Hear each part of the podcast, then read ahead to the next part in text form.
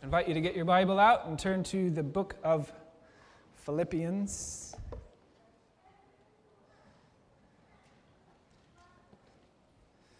Philippians and chapter 1 and verses 27 to 30.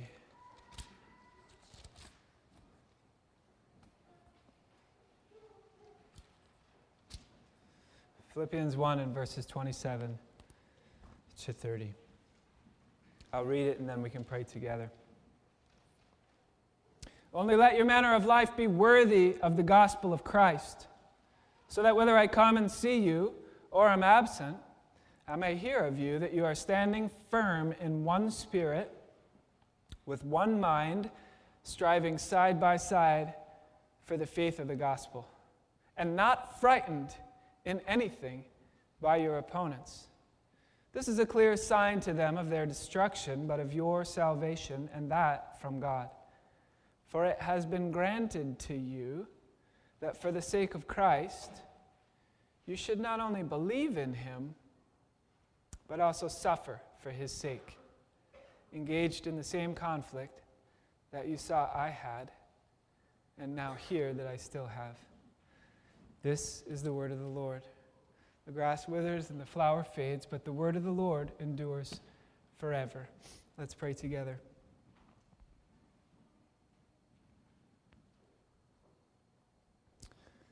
Lord God, we're seated again at your table. It feels like, to me, it feels like we were just here. This week has flown by.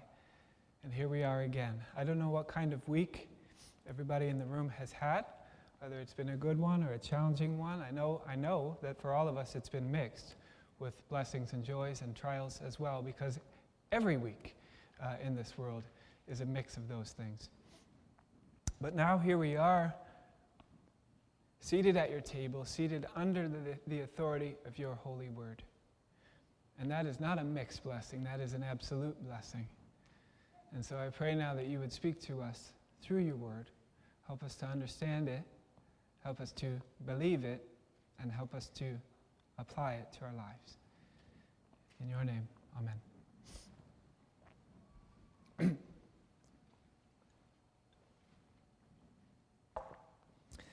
Our passage this morning contains the very first imperative in the book of Philippians. Paul commands us to live lives worthy of the gospel of Jesus Christ. That is not a suggestion. That is not an optional, add on to your life of discipleship. That is not something that Paul is proposing that we consider. It is a command from God to us, given through the Apostle Paul live life worthy of the gospel. That's the most important thing I'm going to say this morning, so I'll say it again, and if that's all you hear, you heard enough. Live life worthy of the gospel. That's for all of us. If you've been following this little series that we're doing in Philippians, then you know that Paul's, Paul's packed a lot into this letter. Uh, prior to this command, which is only coming at the end of chapter 1, Paul has already given an introduction. He has expressed his love for the Philippians. He has prayed a prayer for the Philippians. He's updated them on his own personal situation, explaining that physically he is still in chains as he writes the letter, but spiritually, he is rejoicing in the Lord. He is rejoicing because the gospel is going forward, and he is trusting God in all circumstances. And then, after all of that, he gives this exhortation. He says, Only let your manner of life be worthy of the gospel. And in some ways, that command is what the whole letter of Philippians is all about. Paul has described how he himself is living a life worthy of the gospel. And then he basically says, Look, this gospel centered, gospel worthy life that I'm living, it's not just for you to read about. I want you to live this kind of life as well. I want you to live lives worthy of the gospel, just like I've been describing how I'm living life worthy of the gospel. Now, for those of us who are accustomed to thinking of the Apostle Paul as kind of like the Michael Jordan of the Christian faith, right? Like, it, it, it would be tough for us to think that we could ever obey this command to live life worthy of the gospel. Well, of course, Paul lived life worthy of the gospel, but us? Right? That, that would be like Michael Jordan. I know I'm a little old, but I trust that people know who that is. Michael Jordan, it would be like, it would be like him commanding us to take off from the free throw line and do a reverse dunk. Right? It, it, it ain't going to happen. Right? In, in, uh, in 1992, I was in high school, and uh, the Gatorade Corporation began exhorting me to be like Mike. I don't know, maybe that, maybe that commercial didn't make it up here, but it was on all the time on TV to be like Mike. Sometimes I dream that he is me. I'm not seeing any heads nodding, so apparently that wasn't here. Anyways, I was supposed to be like Mike. That was a command I took very seriously and tried to obey, right? But here's the problem I'm, I'm a little skinny white guy who can't jump. And so I can't be like Mike. I, I tried and I failed. And no matter how much Gatorade I drank, I, I'm telling you, I tried. And I simply could not obey the command to be like Mike. I don't have it in me. I'm not like Mike. Now, in some ways, at first glance, the book of Philippians, when I read it, it feels like that commercial all over again, right? I'm having flashbacks to high school. Paul is doing the spiritual equivalent of jumping from the free throw line and doing a reverse slam dunk. He's saying, hey, look, I'm in chains. I'm possibly going to be executed, and yet I'm rejoicing. You know why I'm jo- rejoicing? Because the gospel is going forward. And you know what? I don't even care if I live or if I die because I love Jesus so much. If I die, I get to go be with him. If I live, I get to keep serving him here. It's a win win. Now, my initial response to that is something like, hey, Paul, that's great for you. I, am glad I'm watching. I'm glad I have a front row seat to watch that spiritual slam dunk that you're doing. I'm a fan. It's impressive. You keep it up, you do that, and I'll be the spectator. But then we get to verse 27, and we get a command to be like Paul. All of us. Paul, Paul is obviously living an amazing life worthy of the gospel. And now you and I are commanded to live a life like that. Okay, well, how can we? What does that even mean? Well, thankfully, Paul describes exactly what he means in the verses that follow. And as we look at what it means to live life worthy of the gospel, hopefully we'll see how it is possible by God's grace, to obey that command. It, it, it really is. Paul highlights three things when he, when he fleshes this out. He says it, that it is standing firm with one spirit, it is striving side by side for the gospel, and it is not being frightened by anything.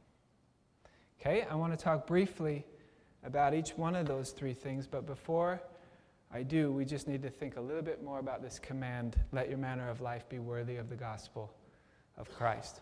The command, literally, if you read it literally in the original language, says this behave as citizens worthy of the gospel of Christ. That's important. Paul grounds the command in the fact of their citizenship. Right? And he's not talking about their citizens of the city of Philippi, not talking about they're citizens of the Roman Empire. He's framing his exhortation in terms of the fact that their citizenship, their real true citizenship, is not ultimately in Philippi, but that it is already established right now. It is established in heaven right now. He says that again explicitly later in, in chapter 3 in verse 20, he says, But our citizenship is in heaven. From it we await a Savior, the Lord Jesus Christ. So the call to live lives worthy of the gospel, the call that enables us to, to transcend the cares of this world and to live a gospel centered life is rooted in the very fact that this here is not our ultimate home. We're here now, but our citizenship is already established in heaven right now. We're here as pilgrims on earth, passing through the earth on our way to our real, true, eternal home. And that fact enables us to live lives worthy of the gospel here now. That's the big difference between the command to be like Mike and the command to be like Paul. I can't, I can't be like Michael Jordan because I'm not equipped to be like Michael Jordan. I just don't have it in me. But believe it or not, you and I can be like Paul. Because the same Savior has saved us, and the same Holy Spirit dwells in us. And we're ser- we are servants of the same King. And we are headed to the same destination. And we are citizens of the same heavenly country. And if we don't believe that, then we haven't fully understood the gospel. And if we haven't fully understood and embraced the gospel, then how could we expect to live lives worthy of the gospel? It reminds me, as I think about this citizenship theme that, that pops up in Philippians, it reminds me of when my wife Marco took the step to become a citizen in the United States. It was a big day for us. Um, our whole family that day, we got up early, we went downtown, we went to the big fancy courthouse. There was a ceremony. It, it just so happened to be September 11th. That, that was the day, and that's a significant day for Americans. And uh, during the, the ceremony, she was required to affirm her allegiance to the United States of America. Such a, such a proud moment for me. And uh, she basically had to stand up and say, I was a citizen of Canada, but now I am publicly going on record to say that my national allegiance is with the United States, and I am committed to the well being of this country. Later, somehow she kind of undid that commitment. Because when we moved back here, she pulled out her Canadian passport, she hung on to it, and uh, she resumed her Canadian citizenship. Canada is much more accepting of dual citizenship than those paranoid Americans. But uh, I'm allowed to say that. Anyways, anyways, what, what Marco did that day when she became an American citizen that is, in some ways, a picture of all of us when we receive the free gift of salvation in Jesus Christ. We become members of God's household, we become citizens of God's kingdom. This earth, good as it is, is not where our ultimate citizenship is. We are passing through here you and I will not be able to live lives worthy of the gospel if our hearts are given to this world. If this world is what we live for, just this world, then our allegiance to the true King will be compromised and we will always be hedging our bets, living with our allegiance split between this world and heaven. But this text is saying make sure your identity, recognize that your identity is firmly rooted in heaven, citizens of heaven. Understand that your ultimate citizenship, your ultimate allegiance, is established there. That is the only way that you'll be able to say, along with Paul, for me, to live is Christ, to die is gain. Now, I, I don't want you to misunderstand what I'm saying. We're, we're here now. We need to engage here now. This world is created by God and it is good, and by all means, we should enjoy our time here. We should use our time here to serve others. We should use our time here to proclaim the gospel and to spread God's kingdom on earth. Yes, right? That's our calling. But we don't want to settle in here. We want to remember that our identity is in Christ, and we want to remember where our real citizenship is. And that'll help us to be like Paul. All right, so now Paul has laid the foundation. He's grounded the exhortation in our citizenship, and then he goes on to give three marks of how this should look in the local church when we citizens of heaven unite and form a local church body. Right? This, this church is an outpost of heaven. Right? It's so important to notice that these characteristics of gospel worthy lives, they're not directed at individuals. Right? Paul's not speaking to individuals. He wrote this letter to the whole church at Philippi. Right? Plural pronouns here. An essential part of living a gospel worthy life is doing it in the context of fellowship with other believers. We, as a church, live lives worthy of the gospel. Paul says that we should be standing firm in one spirit. We should be striving side by side with one mind, and we should not be frightened of our opponents. That's what he says. That is a picture of a healthy, God glorifying, gospel worthy church. Two things we should do, one thing we should not do. We should stand firm, we should strive forward side by side, and we should not be frightened. Okay? Just talk about each of those briefly. First, verse 27, Paul says we should stand firm in one spirit. We, the church, them, the church of Philippi, we, the church uh, at Ebenezer, we should stand firm in one spirit. A healthy church is marked by people who are standing firm in one spirit, united with one another by the Holy Spirit, right? One body, standing firm.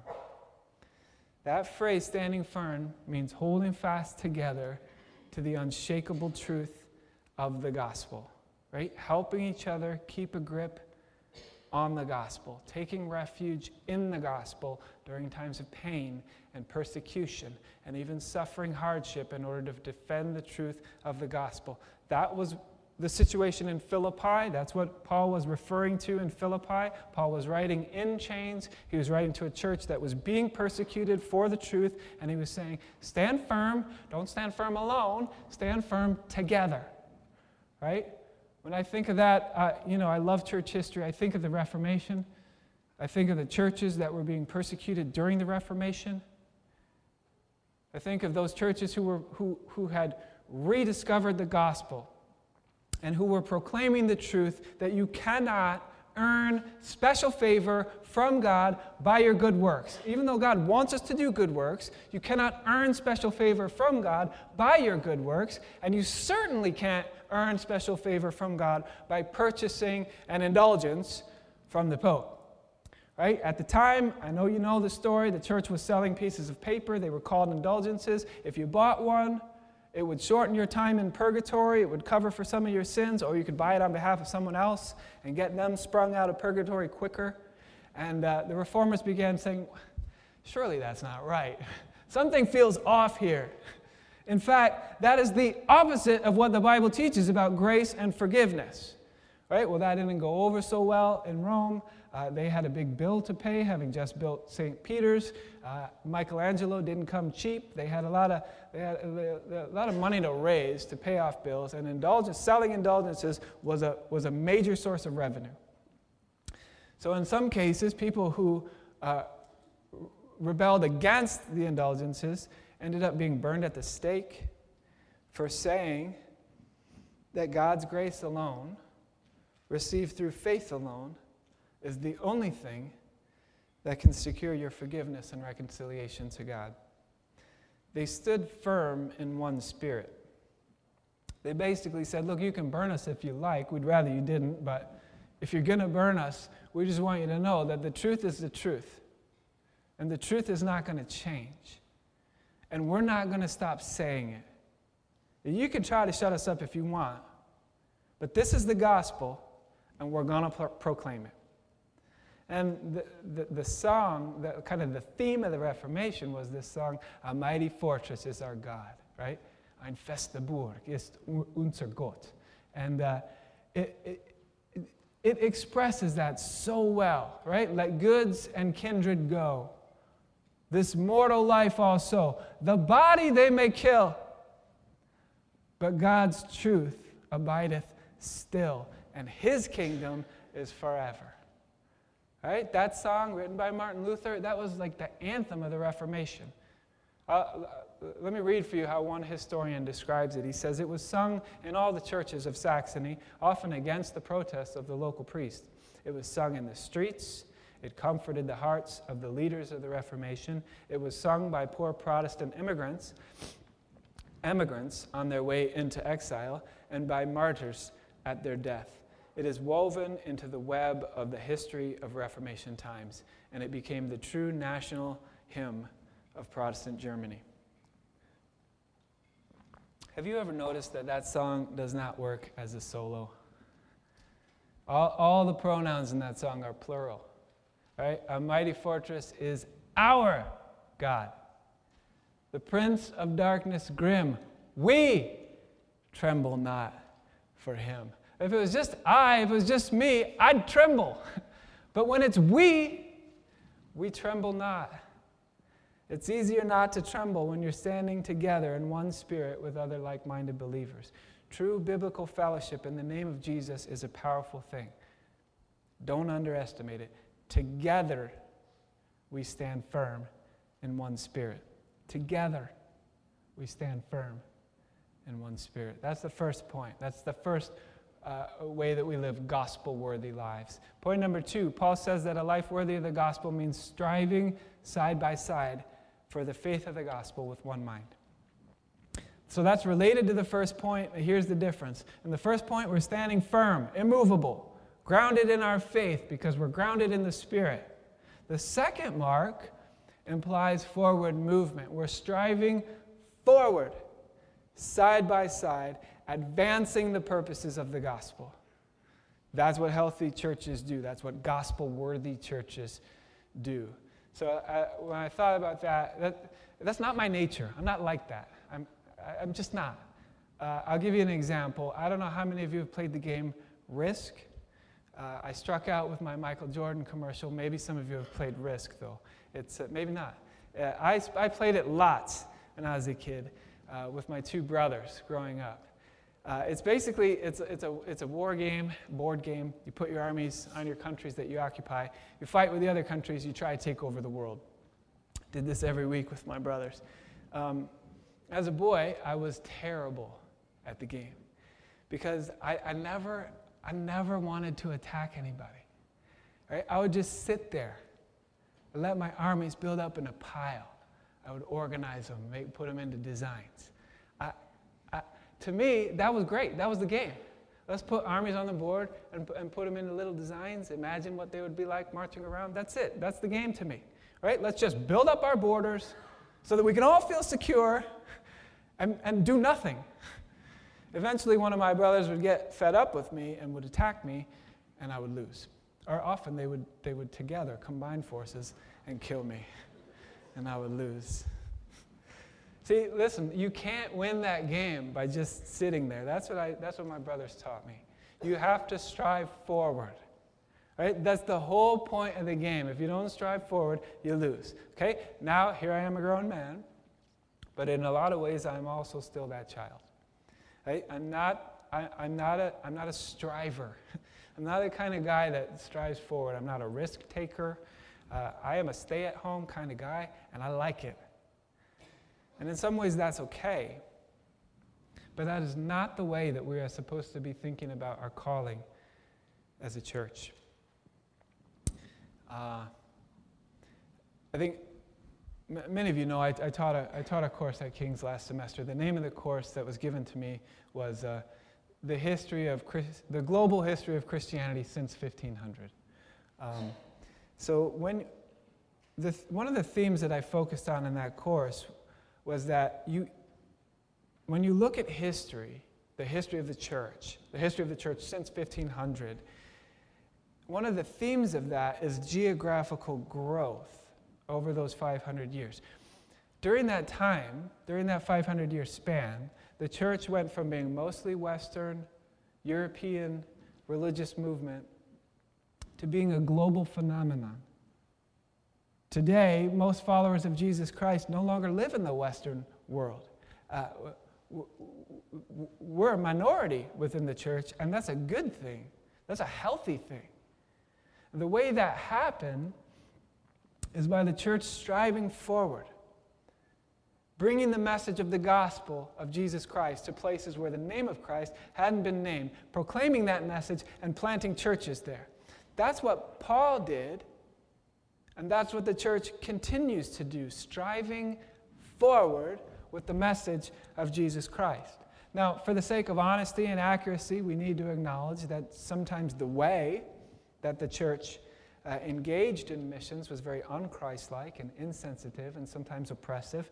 Uh, not always, but sometimes it was. We can own that, we can learn from that. But the point is, built into the fabric of the church from the very beginning was the idea that the church is not stagnant.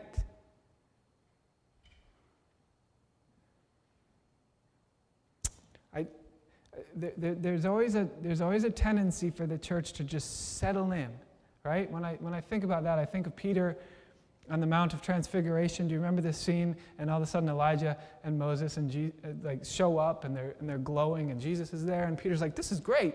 Let's just set up tents and camp out here. Let's never go anywhere. Let's just hang out here. Turn it into a camping trip." And I think that idea, that attitude, often shows up in the church where we're like, "This is great. We're good. Let's just let's just settle in and stay put.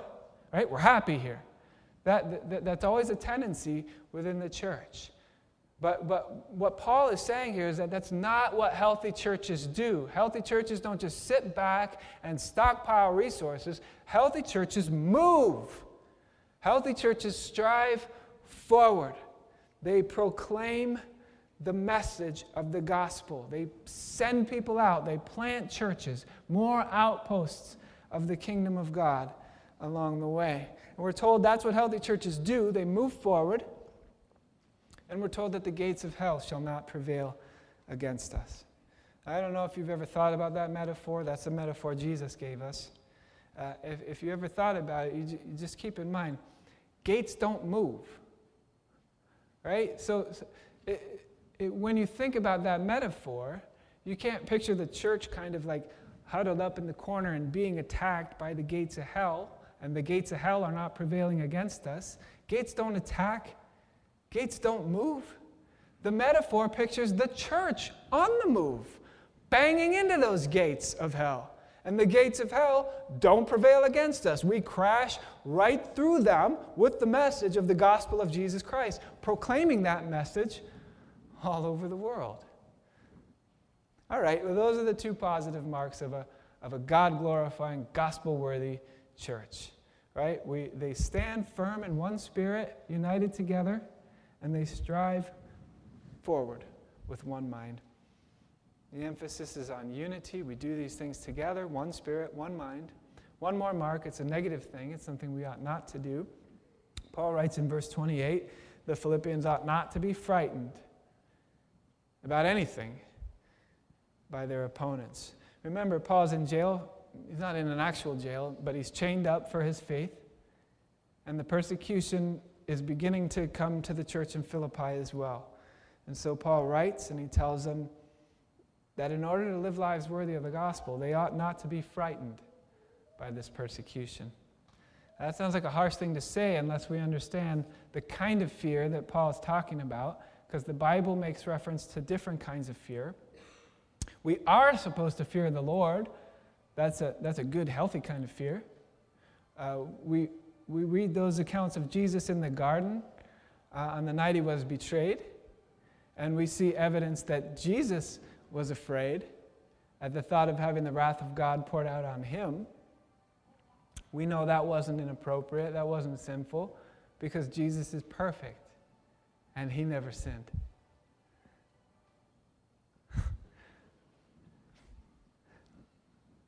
Where was I?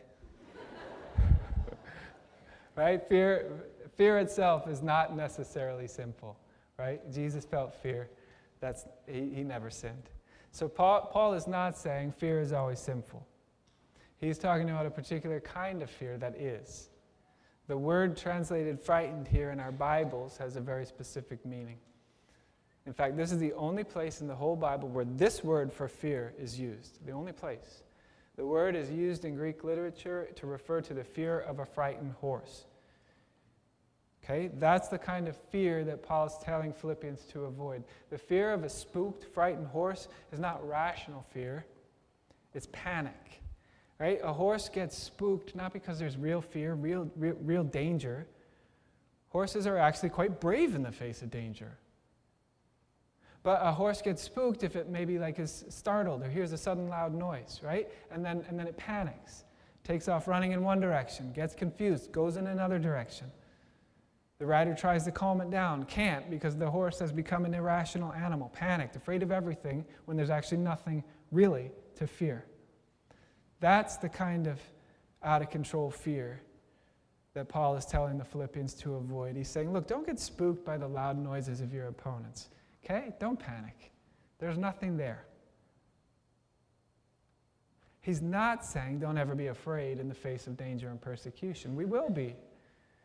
He's saying ultimately you need to have confidence in God's absolute sovereignty over this persecution and don't let your fear control you.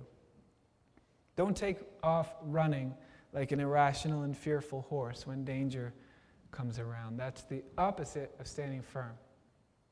That's the kind of fear that Paul is warning against. No confidence, no, no courage.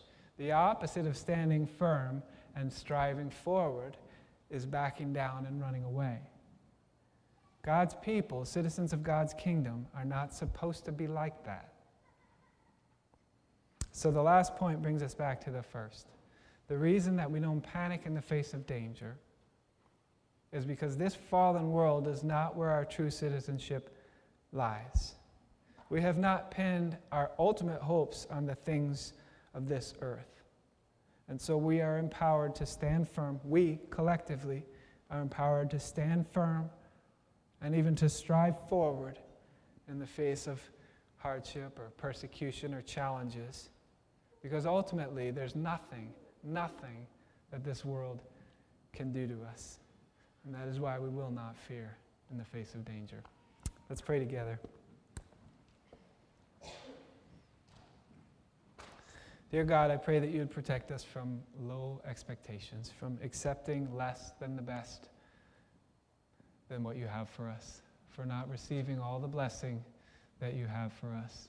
I pray that you would help us to heed this call, this command from the book of Philippians, that we would live lives worthy of the gospel. It's a high calling, but you wouldn't have called us to it if you weren't going to equip and empower us to live it out. And so I pray specifically for Ebenezer. I pray for any of our guests here who are going back to their home churches, and I pray for those churches. I pray for your church around Canada, and I pray for your church globally. I pray that we, your people, your churches spread around the world would live lives worthy of the gospel. I pray that you would enable us to stand firm no matter what comes our way, that we would stand firm, not stand firm alone but stand firm together. And not only would your church be firm, but I pray that your church would strive forward. I pray that the message of the gospel of Jesus Christ would continue to move forward, would continue to be proclaimed in places where the name of Christ hasn't yet been named. In Jerusalem, Judea, Samaria, and all the way to the ends of the earth. And as we go about doing that, standing firm and striving forward, I pray that you would help us not to be afraid. I pray that you would help us to remember that we have a firm and fixed citizenship in heaven, and nothing and no one can take that away. The body they may kill, but God's truth, your truth, abideth still. In your name, amen.